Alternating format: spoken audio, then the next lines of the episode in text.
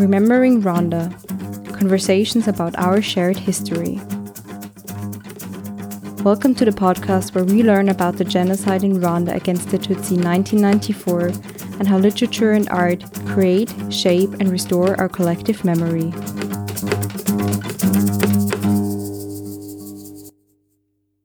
Welcome back to Remembering Rwanda. This is Anna, but today I'll be joined by the voices of Hannah, Ines, Laura, and Dora, along with several other very special voices. So, in this podcast, we've had the chance to talk to many different people and gain many different perspectives on the 1994 genocide against the Tutsis in Rwanda. Our guests have shared very personal thoughts and experiences with us on this podcast. So while we started this podcast because of a university seminar, it has become much more than an academic research or student project. This podcast is about planting seeds of African memory in Europe and beyond. It is a guardian of memory.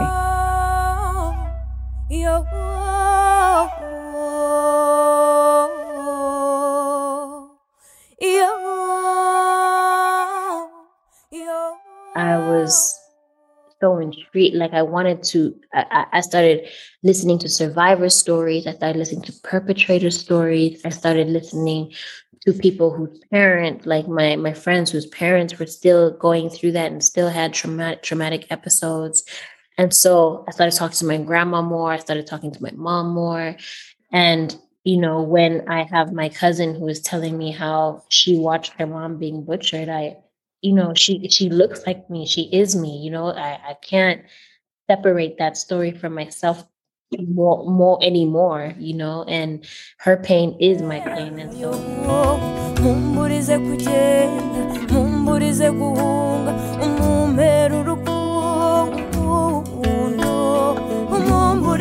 then for the survivors remembrance is uh, like can can uh, provoke or create trauma and anger. Then, an example of my family, the uncle of my my mother is uh, I, I I don't I don't know if is my uncle. uh, my uncle and his family, my the uncle of my mother and his family were the ones who killed my mom, my mother, and four siblings.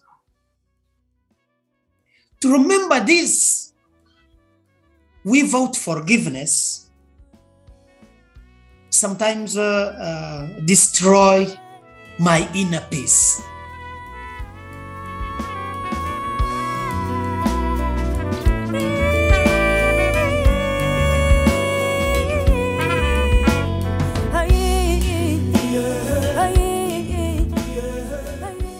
Another focus of this podcast, as you might have guessed by the name, is our shared history. We are all part of the creation of history. It's an active and constantly ongoing process. As we share our reflections, we also invite you to share yours, internally or through writing, art, speaking, poetry, whatever makes sense to you. For this last episode, we agreed on doing short personal statements about our learning experience during the preparation and the recording of this podcast. And it sounds like like an easy task, doesn't it? Just a simple short personal statement about our learning experience that could either be creative or informative or whatever it may look like. But it wasn't an easy task for me. And what I present you now is not the result what I've worked on the last weeks and even months. It is not what I've prepared or what I wanted to prepare and couldn't finish. Instead, I want to try to explain why it was so difficult for me to record this short, simple personal statement. The first reason is that I feel embarrassed. I feel embarrassed because whenever I had to read a book for the podcast, it was really hard for me to finish reading the books. I sat down, I sat there with a blanket and a cup of tea, opened the book, And then I thought, today I'm not in the right mood to read about people being killed, about murder, about injustice, about families being killed. Today I'm not in the right mood. Today I'm not in the right condition. I will continue reading tomorrow. And the day after, it was the same. I felt that I was not in the right condition to engage with this heavy, heavy topic. And so it went on and weeks passed by and I really made no progress in reading the books. And then I realized that or how privileged I am that I can choose what I want to engage with and when, or if I want to keep and care for my mental health. And then I realized that other people can't or couldn't choose if they want to engage with trauma and death and murder because they are confronted with it in their lives. And it's just me that I am privileged that I can choose if I want to engage with this topic. And that made me feel embarrassed. The second reason why it was hard for me to record this statement is because I feel responsible. In Murambi, the Book of Bones, one of the most important fictional books about the genocide in Rwanda, in the preface, the author states that we have to live, we have to learn to live responsibly in a violent world. And if you start to feel responsible for what happens in the world and not only care for your close environment, it is a very heavy and hard experience because suddenly you do not only care for what happens in your country, or on your continent, but you feel responsible or affected by what happens to people in Afghanistan, to people in Sudan, etc., etc.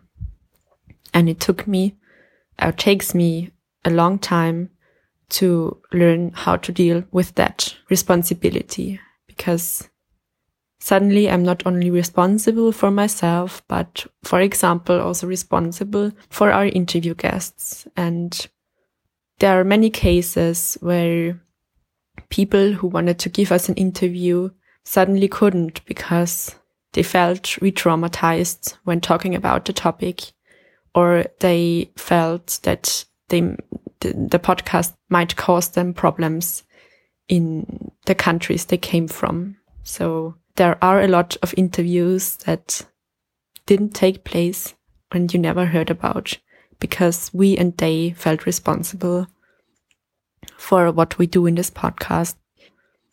And the third reason why it was or is so difficult for me to record this statement is that for me, it doesn't feel like the end of the journey. This last episode is not the end of the journey for me. I feel somewhere in the middle. I feel somewhere in between. And there are so many things I want to do till I can ever say that this is the end of the journey. I want to travel to Rwanda. I want to meet Rwandans. I want to read more Rwandan writers. And maybe then I can say that this is the end of the journey. But now for me, it isn't. And these were the three reasons why it was difficult for me to make this short personal statement and why I feel embarrassed, responsible, and somewhere in between.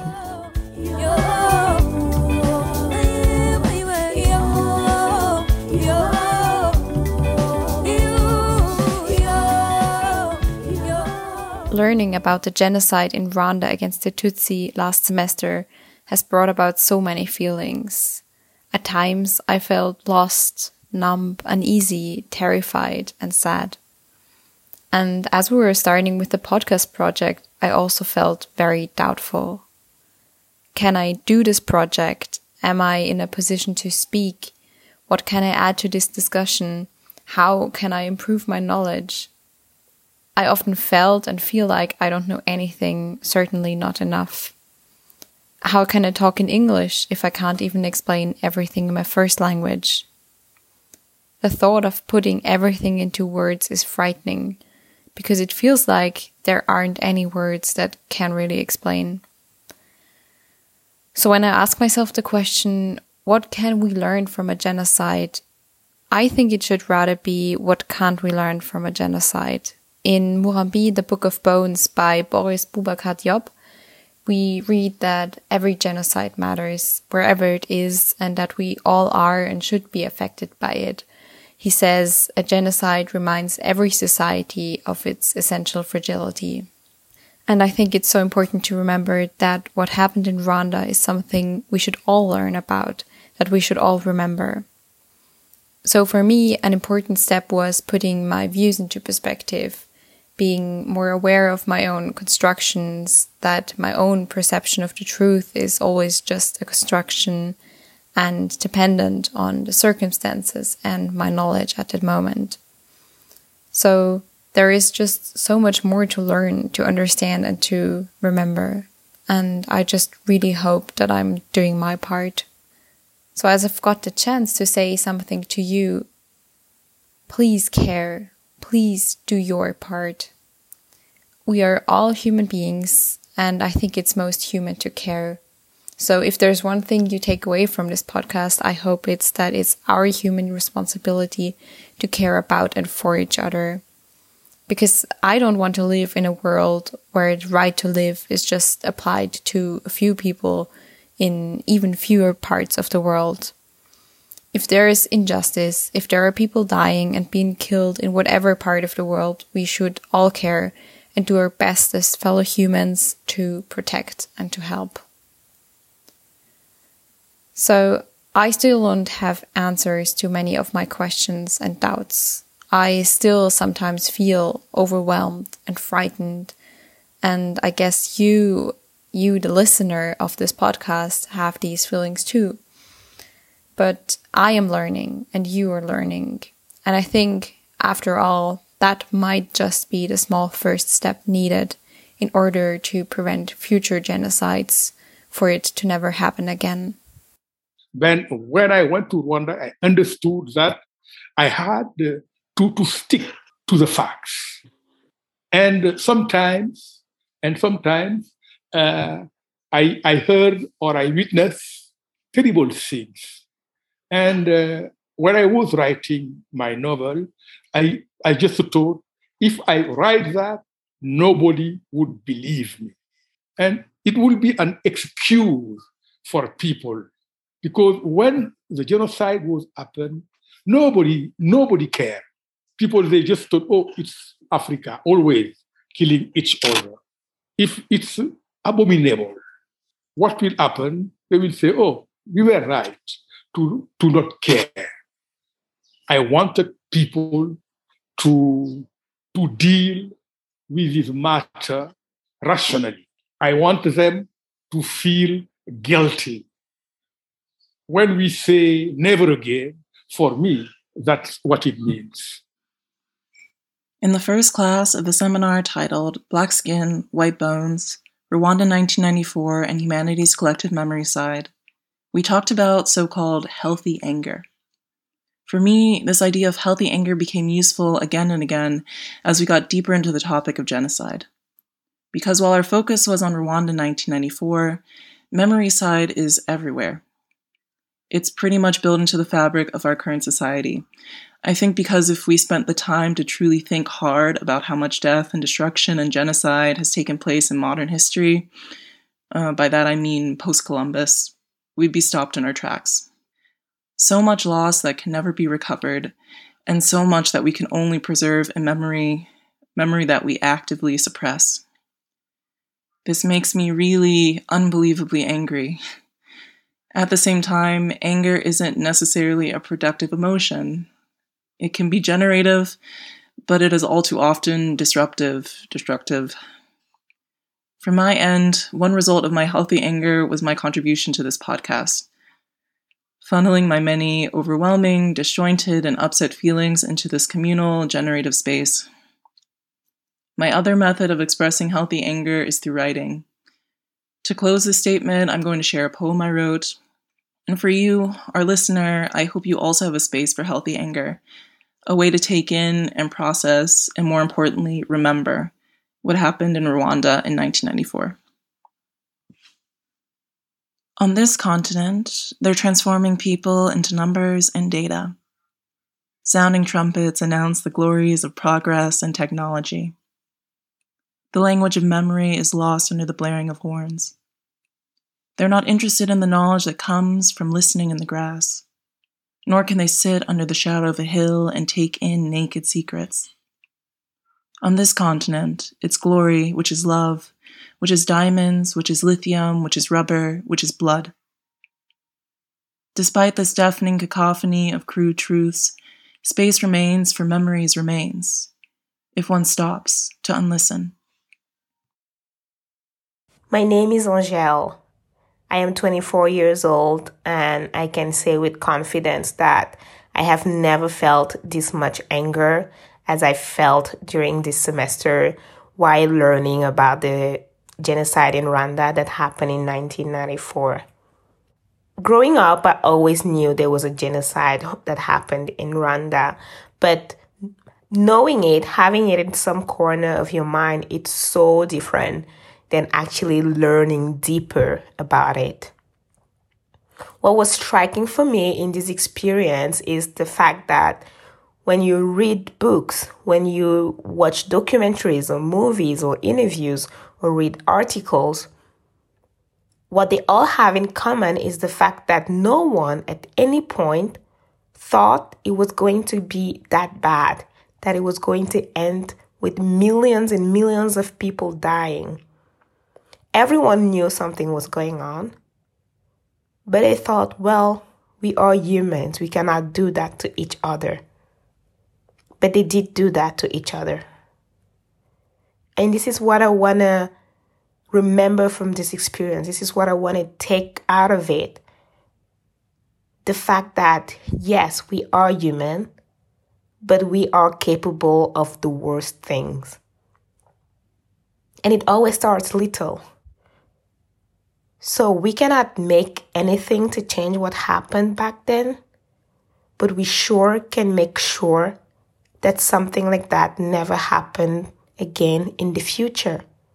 How do we do that? By calling people out immediately. When you hear someone making a racist comment, call them out. When someone is being homophobic, misogynist, sexist, racist, you call them out immediately. It allows for this hate to be contained, and it would always be easier to talk to one, two, or three person at a time than to go against a whole movement of hate. I must say, even though I wasn't even born yet, I somehow feel guilty and I guess a way for me to get all that guilt and all that anger out of me is to make my part. And my part is not letting hate surround me, bringing awareness to what happened. And I think just doing good, being good to other people is my way of coping with it and I hope this can also be a way for other people to cope with it.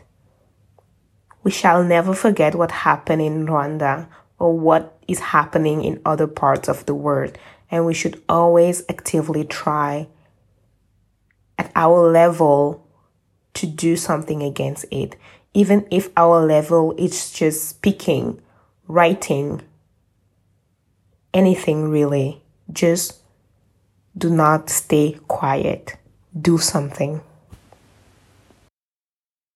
Rwanda 1994, writing for the sake of it never to happen again. That's why I called part of the course our collective memory. We are all concerned by what happened in Rwanda, and we all have an interest in it never to happen again. That's why we have such a course. That's why we take the time to do painful readings for your information. The first time I laid hand on Murambi, The Book of Bone. That was at the library of the University of Bayreuth. I took the book out, spent a weekend reading, rereading, and I had to shed tears. These are the moments you learn about yourself. You feel ashamed, as I said, being a human being, being an African who didn't know what was going on, because when the people were being killed in Rwanda, we were watching the football World Cup, which is taking place in the United States of America. That's reality. So literature can help. Literature can help healing. And uh, yes, it was Roland Barthes who said that uh, if you were to save only one discipline, it should be literature. One of the strongest and most memorable things I've experienced in this journey, in the process of making this podcast and from the research and all the lectures that led to it, was one particular moment of anger that I felt when learning about the story of Romeo Dallaire, who was a commander of UN forces in Rwanda. He was sent to Rwanda with the mission of keeping recently signed peace in Arusha, Tanzania. With very little information about what was really going on, he was sent to play a role of a protector, but ended up being the witness of the world's biggest massacre. Very soon after his arrival to Kigali, he started to put together the pieces of the puzzles of an extremely complicated situation which he found there. He had an anonymous informant from high up in the inner circles of the Interahamwe Rwandan militia who told him that Hutu extremists have an order to register all the Tutsi in Kigali with the purpose of executing their extermination that had an estimated pace of up to 1,000 Tutsis killed in 20 minutes. 1,000 lives shut down in one third of an hour. Pretty shocking, isn't it? And you know what UN said about it when it was faced with Dallaire's constant efforts to stop a disaster in the time he started informing about new cognitions. The UN gave an order not to intervene and not attack first in any case. That decision costed a lot of human lives and is something which Dallaire finds difficult to forgive himself that he obeyed. Because on 21st of April, the UN's Security Council decides to withdraw its forces from Rwanda, but Dallaire refuses to go. And in that moment, he takes the first step towards being a man who stood against and confronted such an institution because of his own belief they're doing the wrong thing. In that moment, Romeo Dallaire started to be a black sheep for UN, onto whom Belgian senator tried to put guilt when meeting on a conference on Rwandan genocide in 2004. Anyhow, Romeo Dallaire seems to be a hero Rwanda needed, even though the story of Rwanda from 1959, when the first attacks began, and until 1994 isn't a story that finished with something we can call a happy ending. After the genocide, Dallaire was publicly and on tribunal calling out the UN for not doing more. And then the UN gave him an ultimatum. Either he would stop doing so or he would have to leave the military, something he really, really lived for. But then he chose Rwanda overall. Once you hear the story of Lieutenant General Romeo Dallaire, you cannot not to feel anger, shame, and fear for the world we live in, and you cannot not to feel blame for being ignorant towards the 1994 genocide against the Tutsi in Rwanda. However, that was not the only anger this story personally made me feel. In 2004, during Dallaire's visit to Rwanda, he gave a speech at the National University of Rwanda in Butare, in which he stated that he, as a force commander, failed the Rwandan people since January 1994. That statement is a grand gesture from him, and it puts Dallaire back, once again, as a sacrificial lamb of our shared responsibility but one thing that I can't just overlook is drawing a parallel from Rwanda to Yugoslavia, which Dallaire does in his speech. He claims that Yugoslavia is seen as more important in terms of strategic value, and that is why, as he claims, the UN has sent a lot more of its forces there to solve that situation than it ever did to Rwanda, placing Yugoslavia in a more privileged position. And as someone who is coming from Croatia, one of the countries that formed ex-Yugoslavia, I cannot turn my head and not say anything on this.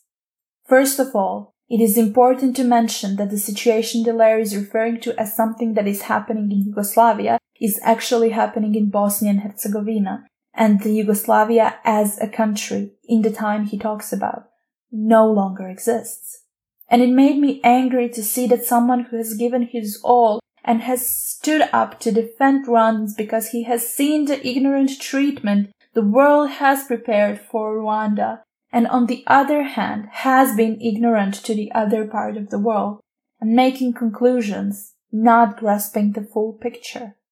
At that time, Bosnia and Herzegovina is having a liberation war, partly similar to what Croatia went through just few years before, both of them with the help of the blue helmets and resulting with a genocide. Except that, as people claim, the help of UN wasn't very much helpful, and particularly in terms of Srebrenica genocide, to which Dallaire is most probably referring to, you will hear that not only that UN forces wasn't helpful, then that they, as many local people say, helped in organization of that genocide. And yes, it might be true that a lot more UN soldiers came on the territory of ex-Yugoslavia than it ever came to Rwanda even though in Croatia and Bosnia and Herzegovina was a far smaller number of victims than in Rwanda. But the two genocides, Ovčara and Srebrenica, weren't avoided. But war, the genocide, the pain, and the loss they bring is never about the numbers.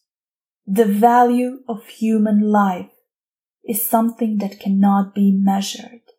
And therefore putting it in a comparison, in an equation, and applying any mathematical laws to the variables as pain and value of human life is a dangerous, dangerous zone. Turning my head and leaving this delirious comment to go by and staying silent about what UN's blue helmets were doing or weren't doing on the territory of the ex-Yugoslavia is a step back in resolving the 1994 genocide against the Tutsi in Rwanda because it's showing ignorance once again, which is exactly the thing that is trying to change towards Rwanda.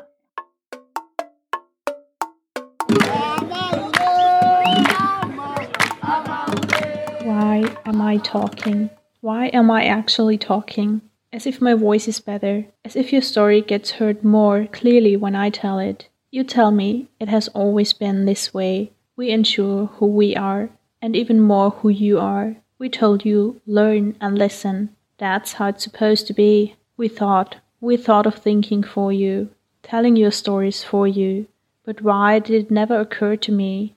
What I really wanted to hear was your story, not mine because mine has been told so many times, over and over again.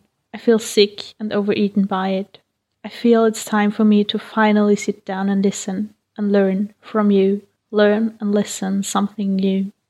I wanted to start my conclusion statement with a poem called Learn and Listen. It's a poem I wrote throughout the semester while we dealt with the genocide against the Tutsi in 1994 in Rwanda. And I was never really into writing poetry. I never thought it was a strength of mine, and I can't say it is now, but it kind of helped me to deal with the topic. I asked myself, what what do I actually want to express? What do I want to tell you in this statement? And the girls encouraged me to share one of my poems. And I feel it's the right way to just speak about my thoughts because I can't express it in spoken words, not sufficiently enough. I don't know how to say what I felt throughout the semester, throughout preparation of the podcast, because it's impossible to explain those feelings. It's a mixture of sadness, anger, confusion, hopelessness, But there were moments of joy as well because I saw how how much beauty can come out of something horrible like a genocide. And for me, writing was always a way to deal with my thoughts and my feelings. We actually had a private letterbox throughout the semester where we could share thoughts and feelings with our professor, and I'm hugely thankful for that because when I started preparing for our presentation on Scholastique Mukasonga and read her works, I got an incredible, huge feeling of sadness. And there's a term the romantics coined in a way, and it's called Weltschmerz. It's a feeling of sadness, melancholy, so much more. But yeah, that's how I felt, and I I didn't know how to how to use what I was doing to have an impact. I don't know, I wondered if it was just paralyzing me. So I wrote my thoughts down and I want to share some thoughts I had with you right now. We talked about feeling sick every now and then while researching for our course's topic. And it isn't that I wasn't properly engaged with it from the start. On the contrary, but in the beginning we talked more about general things like memory, colonial linguistics, and it's important. I know that and I appreciate um, that we were given such a broad insight. Those were the times when I could distance myself properly from the topic. It wasn't so personal yet. The more I learn and read now and have learned and read, the more personal it gets and emotional to me at least, because it gets personal with the faces and the individual stories behind it. I feel sick more and more every day. I can't distance myself anymore, because even if I try different distractions and procrastination, it is as if a dark cloud is hanging over my head and I can't focus on anything else properly.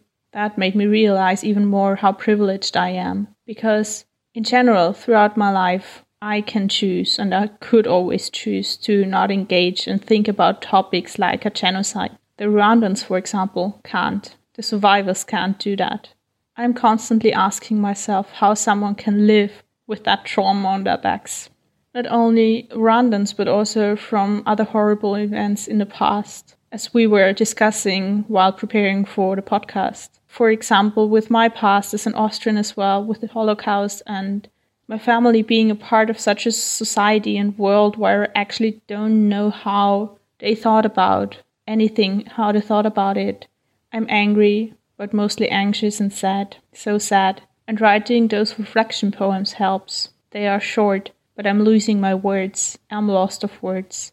Lost in my feelings and feeling helpless. What can we do? What can I do?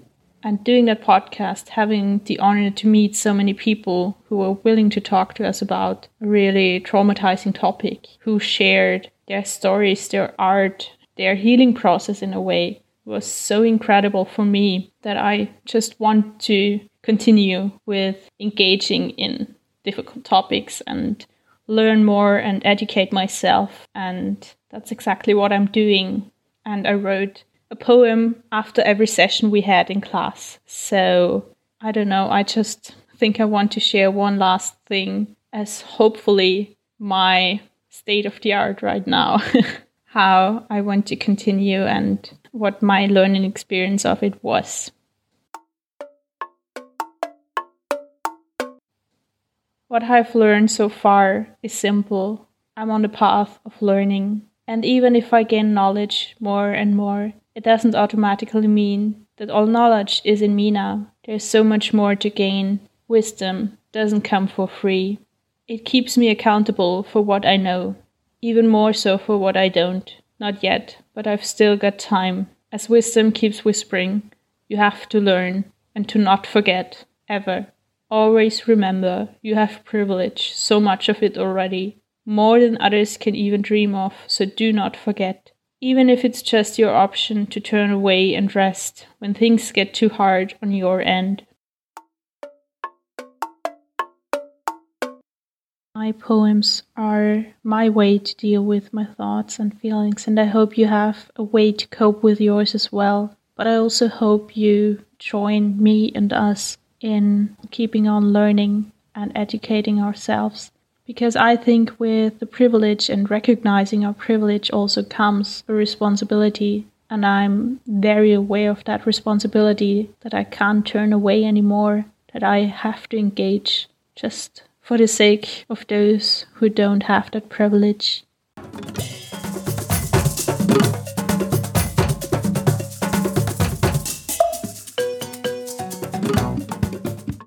Skin, White Bones, Rwanda 1994 and Humanity's Collective Memoricide.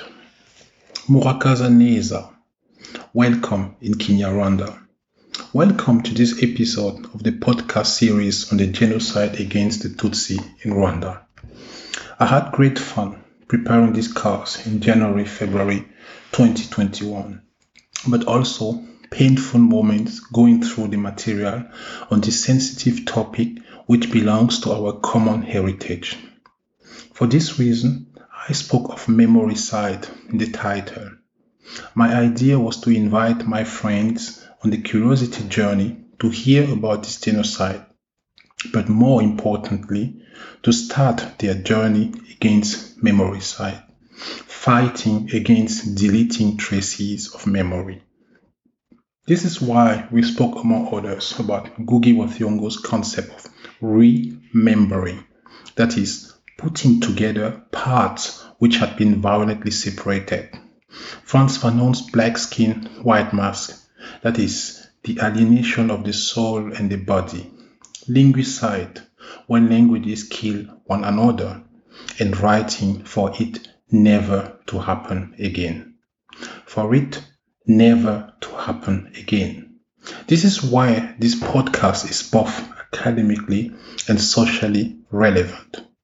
Together with my co-teachers, we explored novels, short stories, comic strips, poems, music, movies, and a drama series with the aim to have an idea of the complex mechanisms at play for such a shame to happen in 1994 when the world was busy watching the Football World Cup in the United States of America and celebrating the release of Pulp Fiction. To put it simple, in a year in which the world was busy being ignorant, as one participant in the course summarizes the situation. It is the shame of being busy, being ignorant, that pushed a writer like Boubacar Diop to join the project Écrire par devoir de mémoire in 1998. The result is his masterpiece, Murambi, the Book of Bones, that is the representative book for the Neustadt International Prize for Literature that Boubacar Diop will receive in 2022. In April, the month of the beginning of the genocide against the Tutsi in Rwanda, we had the privilege to listen to this poet of genocide, to paraphrase the Kenyan cultural giant Mazrui, who said that Africa needs more poets of war.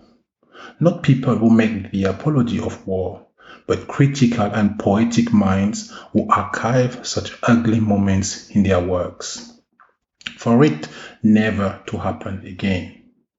Here, I will quote from one of the writers whose comic strip we analyze in our journey, Rupert Bazambanza, in Smile Through the Tears, the story of the Rwandan genocide. These are his words in the introduction of this project of art he started in order to heal himself and hopefully others. I'm quoting from Bazam Banza. The first part of my mission is complete. I dedicate Smile Through the Tears to the Rwanga family, to my father, my loved ones, and the nearly 1 million other victims of the Tutsi genocide in homage to their martyrdom. And I invite my fellow survivors to continue with the sacred task. Otherwise, they will never know peace, as I once did not myself. As for me, my work is far from done. I will I'll vow to continue with my mission to fight racism and to perpetuate the memory of the Tutsi genocide so that it may never happen again until my dying breath. The podcast has joined this mission, sharing the news for it never to happen again. Again, Murakaza Neza to all my co-teachers during this journey and especially to the fantastic podcast team. You all brilliantly put into practice one facet of my teaching philosophy borrowed from a Chinese proverb. Teachers can open the door, but you must enter it yourself.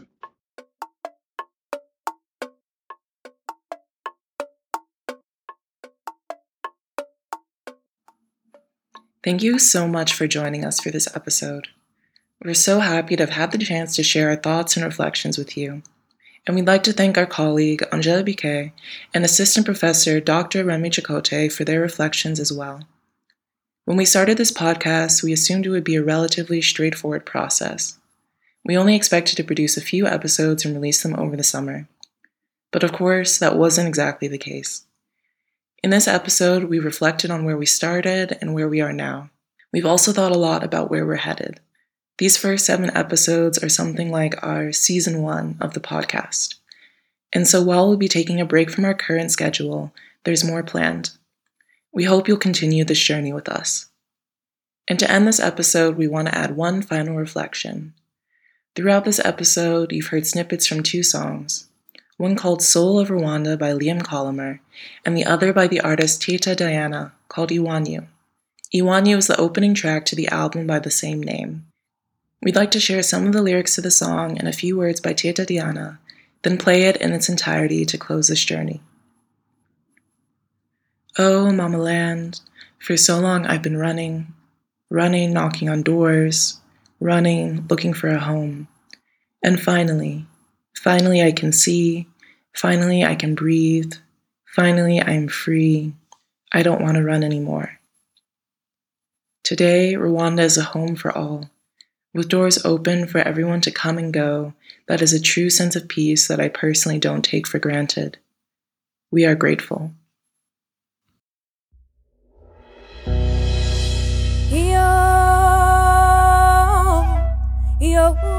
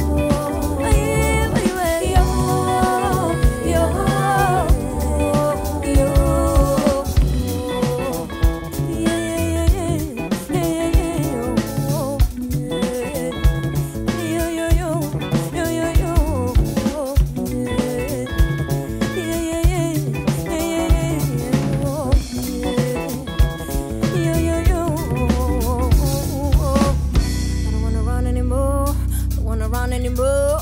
I don't wanna run anymore. Run, run, run anymore. I don't wanna run anymore. I don't wanna run anymore. I don't wanna run.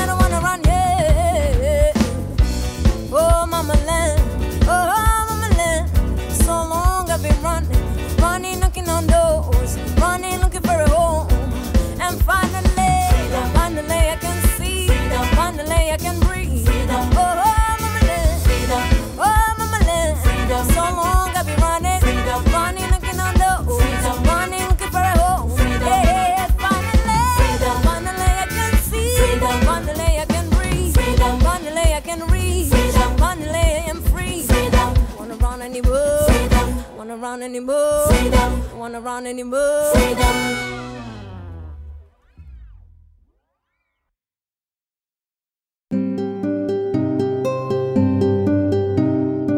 Thank you for listening and participating in our collective memory. For further reading, please check out the links provided in the episode description. We really appreciate your curiosity. If you liked our podcast, please share it with other curious people around you.